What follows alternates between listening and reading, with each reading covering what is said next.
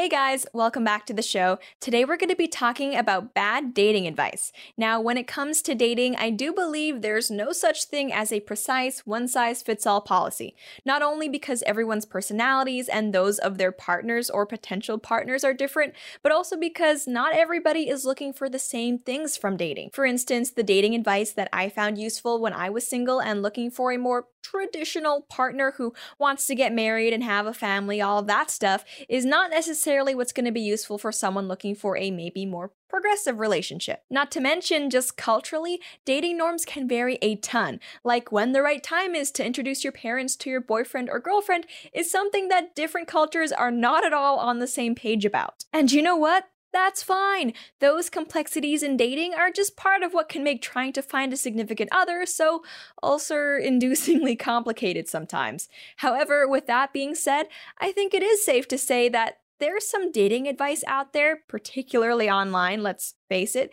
that is just so bad, so terrible that no matter who you are or what you're looking for, you should just never, ever, based on common human decency, if nothing else, treat another person like that, much less someone with whom you hope to have a relationship. So it is this awful dating advice that we will be focusing on today. And before we go any further, I first have a quick message from our awesome sponsor, L. L, that's the letter L, is a period and personal care company that is focused on giving you organic period care products without the organic prices.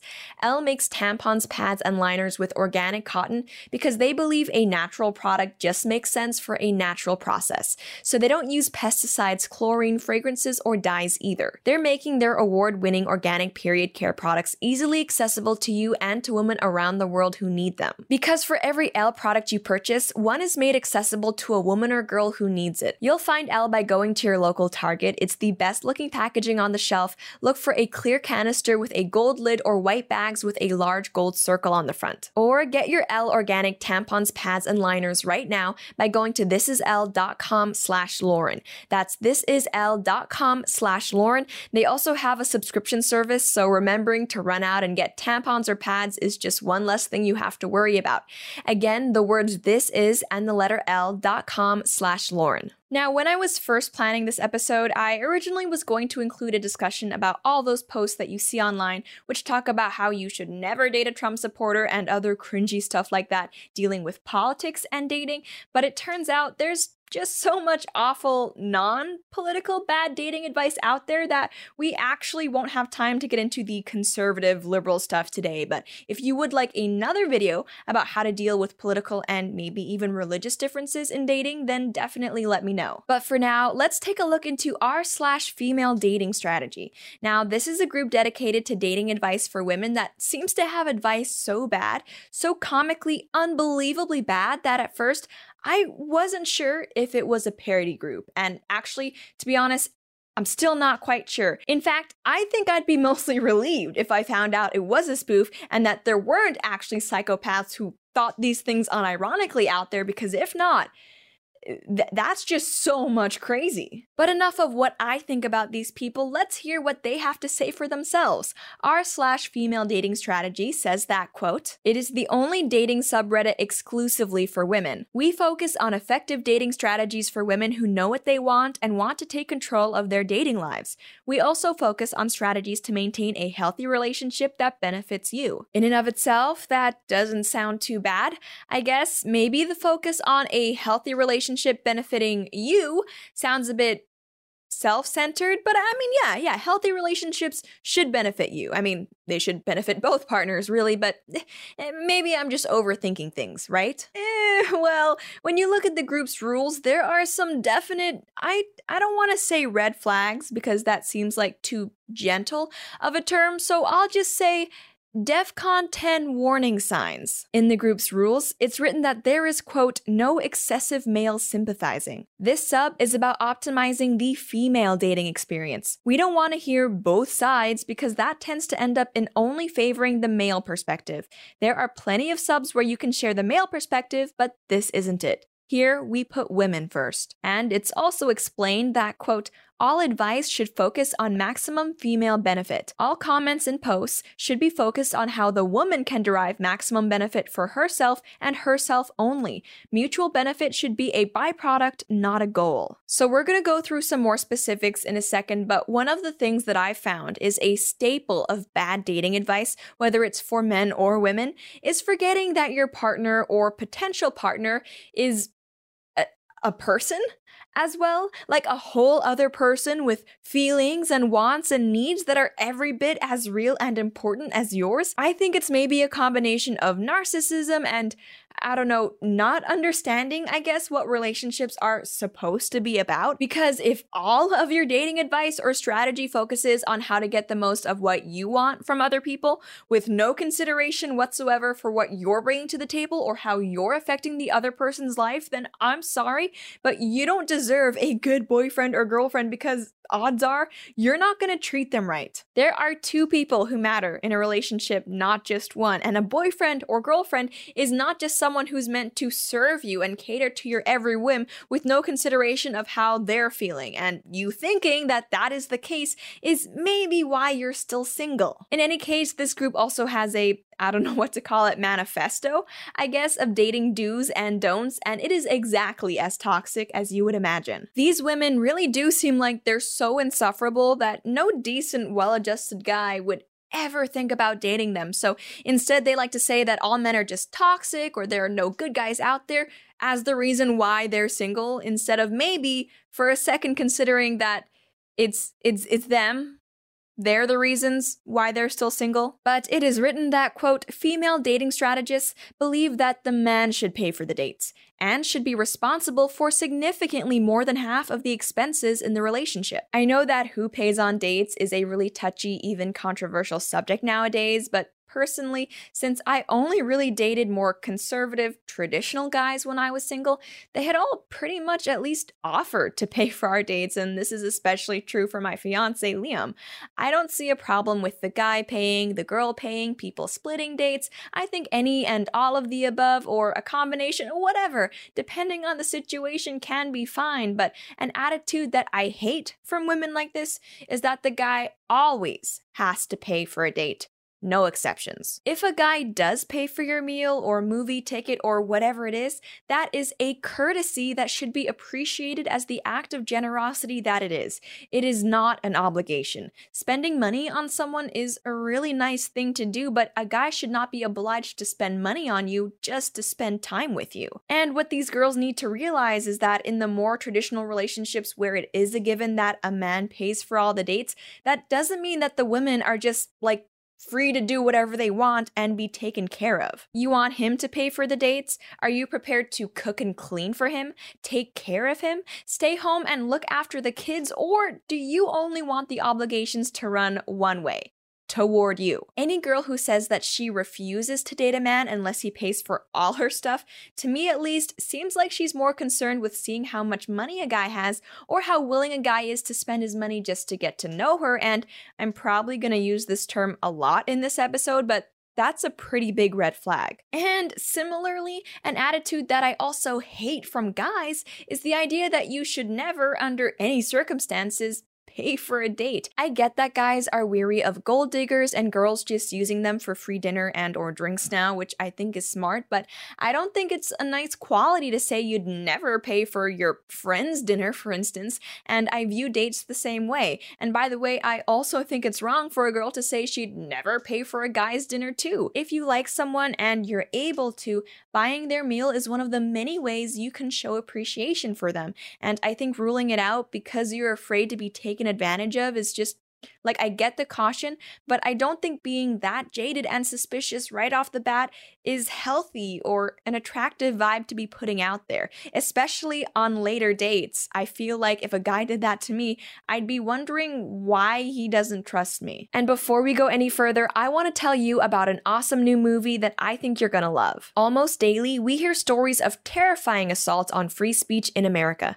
These people are so unglued, they accuse conservatives, Christians, those of Jewish faith of being Nazis simply because they disagree with leftist doctrine. Instead of engaging in an exchange of ideas, they seek to silence anyone they disagree with through obstruction, threats, and even violence, even their own campus newspapers. In No Safe Spaces, radio talk show host Dennis Prager and podcast king Adam Carolla exposed the attack on free speech and free thought. It began in the universities and now it is infecting our workplace environment, social media, and if left unchecked, your home might be next. The film also features Ben Shapiro, Ann Coulter, Jordan Peterson, and others as they fight back against the assault on our freedoms. No Safe Spaces opens on hundreds of screens across America this weekend, and this is a chance for you to let your voice be heard on freedom of speech. Go to nosafespaces.com and click the theater button to find a theater near you. The founding fathers put freedom of speech first for a reason. Without it, none of our other rights are possible. That's nosafespaces.com, Next, the Female Dating Manifesto states that female dating strategists do not support being upfront about a woman's sexual past slash sexual history. No matter how many men you've effed in the past, your answer whenever a new guy asks should range from 3 to 5. And we would point out that a guy even petty enough to ask in the first place is a red flag on its own. If talking about who pays for dinner is controversial, then asking a woman about the number of previous partners she's had is like dropping an atomic bomb. I may just be a simple country commentator, but uh, if and you ask me, no dating advice should ever be, oh, just lie or hide this from your partner. Like that's that's not good.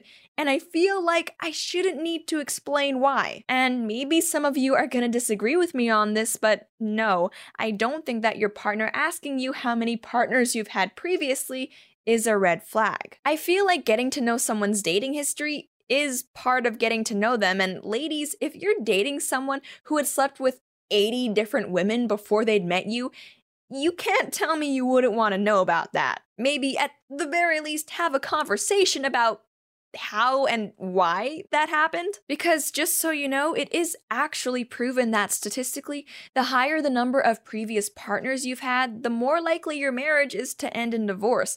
Plus, promiscuous behavior is also linked to a ton of other emotional and behavioral issues. Don't get me wrong, I'm not saying that if you've slept with the more than five guys these women have for some reason deemed to be the edge of the sweet spot, you will end up depressed and alone or anything. That's not it at all. But the idea that it should be of no concern of your boyfriends or girlfriends, that's just not true. And finally, it's written that, quote, female dating strategists advocate for the woman putting herself first. You, as a woman, have inherent value, and as such, you're the prize. He should work to earn your love, respect, and commitment. A man that you have to chase is not a man worth having. Female dating strategists also do not believe in any kind of male pandering. The advice and tactics prescribed here are for women and for the benefit of women primarily. I don't know about you guys, but I don't think that caring how a man feels in a relationship qualifies as male pandering. I've read quite a few posts from this group, and nowhere have I seen anything about what these women have to offer to the men who are supposedly meant to be fawning over them. He should work to earn your love, respect, and commitment. What are you doing to earn his love, his respect, and his commitment? Are you going to support him in his career, listen to him, make him laugh, take care of him, be a good mother to his children? What? What are you going to do for him? Why should he want to be with you? I remember having this the relationship is was all about me attitude in college, but I was a teenager back then. This level of narcissism should not exist in adults, but based on other posts and comments that I've read, there are plenty of women in this group who are like 30 or older. And I don't mean to sound harsh, but maybe these women wouldn't still be single if they asked themselves for once what they were bringing to the table, aside from just being a woman I guess. All right, so we've gone through some terrible dating advice geared toward women, but now let's look at some awful advice aimed at men because apparently people who give out really bad dating advice probably because they grew up in an environment where their parents' relationship was either extremely dysfunctional or non existent come in both genders. Yay for that! I originally saw this list of commandments for dating being shared on Twitter, and it really took me aback how anybody could think this stuff was worth writing. Let alone sharing. Again, I wish this was parody, but I I really don't think it is. And the first commandment that caught my eye says to quote, make her jealous. Flirt with other women in front of her. Do not dissuade other women from flirting with you. Women will never admit this, but jealousy excites them. The partner who harnesses the gale storm of jealousy controls the direction of the relationship. Have you ever noticed that the people who tend to complain that there's no good women or men out there are usually the people who just so happen to have terrible tastes in women and men, or who just so happen to be the type of people who do things that only a terrible, messed up person would ever find attractive and or tolerable. There is a certain type of girl out there, I won't lie, who will be attracted to a man so rude, so inconsiderate, and so emotionally manipulative that he will purposefully flirt with other women in front of her. But and that's a big but there. This is not the type of girl you want in your life. Fellas, if you're putting out literal garbage, don't be surprised if all you get are rats coming around. Trying to make someone jealous is not a nice thing to do. Can you imagine if your girlfriend did that to you? How would that make you feel? Trying to make your partner jealous is basically trying to hurt them on purpose, and that's what psychopaths do. It's just not a way to have a healthy relationship. And the next questionable piece of advice is to quote, adhere to the golden ratio. Give your woman two thirds of everything she gives you. For every three calls or texts, give her two back. Three declarations of love, earn two in return. Three gifts, two nights out. The idea behind the golden ratio is twofold. It establishes your greater value by making her chase you, and it demonstrates that you have the self restraint to avoid getting swept up in her personal dramas. It would make me so happy to put whoever wrote these commandments and whoever wrote the female dating strategy manifesto in the same room and just wait. See what happens. Maybe, against all odds, they would actually find love with each other and just be horrible together. If you're consciously withholding love, praise, and affection from your partner in order to enforce some sort of weird power dynamic, you're crazy. You are a crazy person who sounds so exhausting to be around, no normal person will ever want to date you. Mind games like this, like the jealousy thing, they are not going to help you find love. They're not going to help you be happy. In a healthy relationship, both partners are trying to do as much as they can for the other person because they love them and they want them to be happy. If you're this worried about your partner not valuing you enough that you'd rather not reciprocate affection and communication so that she has to address you more than you address her, it's dude, you have insecurity issues. I recommend you fix those before trying to pursue any relationships because, uh, frankly, they just won't work out well. The commandments also state to, quote, always keep two in the kitty. A man with options is a man without need. Love is ephemeral, and with time, she may rediscover her power and threaten to leave you. Withdrawing all her love and all her body in an instant will rend your soul if you are faced with contemplating the empty abyss alone. Knowing there is another you can turn to for affection will fortify your will and, ugh, satisfy your manhood. What a gross term. Yeah, like I said, this guy clearly has insecurity issues. This whole don't be afraid to lose them, they're replaceable attitude was also, incidentally, all over the female dating strategist group. This all just sounds like advice from people who've never been in serious relationships themselves, or at the very least, not healthy, loving ones. Caring about someone means being hurt if they were ever to leave. There's just there's no way around it. But trust me, when you love someone, you're not going to want to keep a backup. You won't give a damn about the backup. You won't want to spend your attention on anyone else. And if you're still trying to keep your options open in a relationship, you're not with the right person. Or maybe you're an a hole. Probably both. And the final piece of bad, bad dating advice is to quote, ignore her beauty. Never compliment a girl on her looks, especially not a girl you aren't effing. Look, I say don't withhold compliments from anyone. There are too few of them in this world. If you feel like saying something kind to someone, just do it. But especially don't withhold kind words from someone you're interested in. This guy, whoever he is, has a weird obsession with power dynamics. That's a red flag, by the way. A big honking one. Anyway, I don't think I can tolerate any more of these crazies and their bad, bad advice, but as always, I would love to know what you guys think. What's the worst dating advice you've ever gotten? And conversely, what's the best dating advice you've ever gotten? Let me know, but that's it for now. Thank you guys so much for tuning in, and I'll see you next time.